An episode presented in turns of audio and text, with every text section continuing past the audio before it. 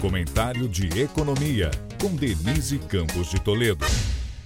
Começou a transição de governo e o foco inicial é o orçamento do próximo ano, incluindo as promessas de campanha de Lula, sendo a principal o Auxílio Brasil em 600 reais. Mas também está em pauta o reajuste real do salário mínimo e o aumento da faixa de isenção do imposto de renda de R$ 1.900 para R$ 5.000.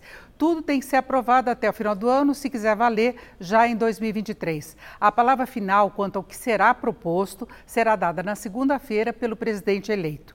Quanto ao Auxílio Brasil, a saída parece ser uma PEC de transição que permita a despesa fora do teto de gastos. Não se vê muita dificuldade, já que seria aprovada pelos mesmos parlamentares que aprovaram a PEC Kamikaze, com um novo auxílio e vários outros benefícios perto das eleições, sob um suposto estado de emergência.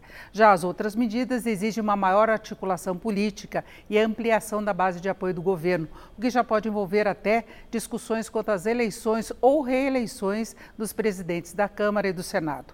Por enquanto, o mercado reage bem às negociações, com a transição acompanhada de perto pelo Tribunal de Contas e o mercado estimulado ainda por essas especulações quanto aos nomes que podem integrar o governo, como de Henrique Meirelles, que nega ter recebido o convite. A volatilidade maior hoje veio da reação à decisão de ontem do Federal Reserve nos Estados Unidos, que elevou os juros em 0,75 pontos, sinalizou que pode reduzir o ritmo, mas com um aumento total além do previsto. E o Banco do Reino Unido promoveu o maior ajuste em 33 anos, com a taxa indo a 3%, a mais alta desde 2008. Movimentos que reforçam o risco de uma retração das principais economias. Denise Campos de Toledo para o podcast do Jornal da Gazeta.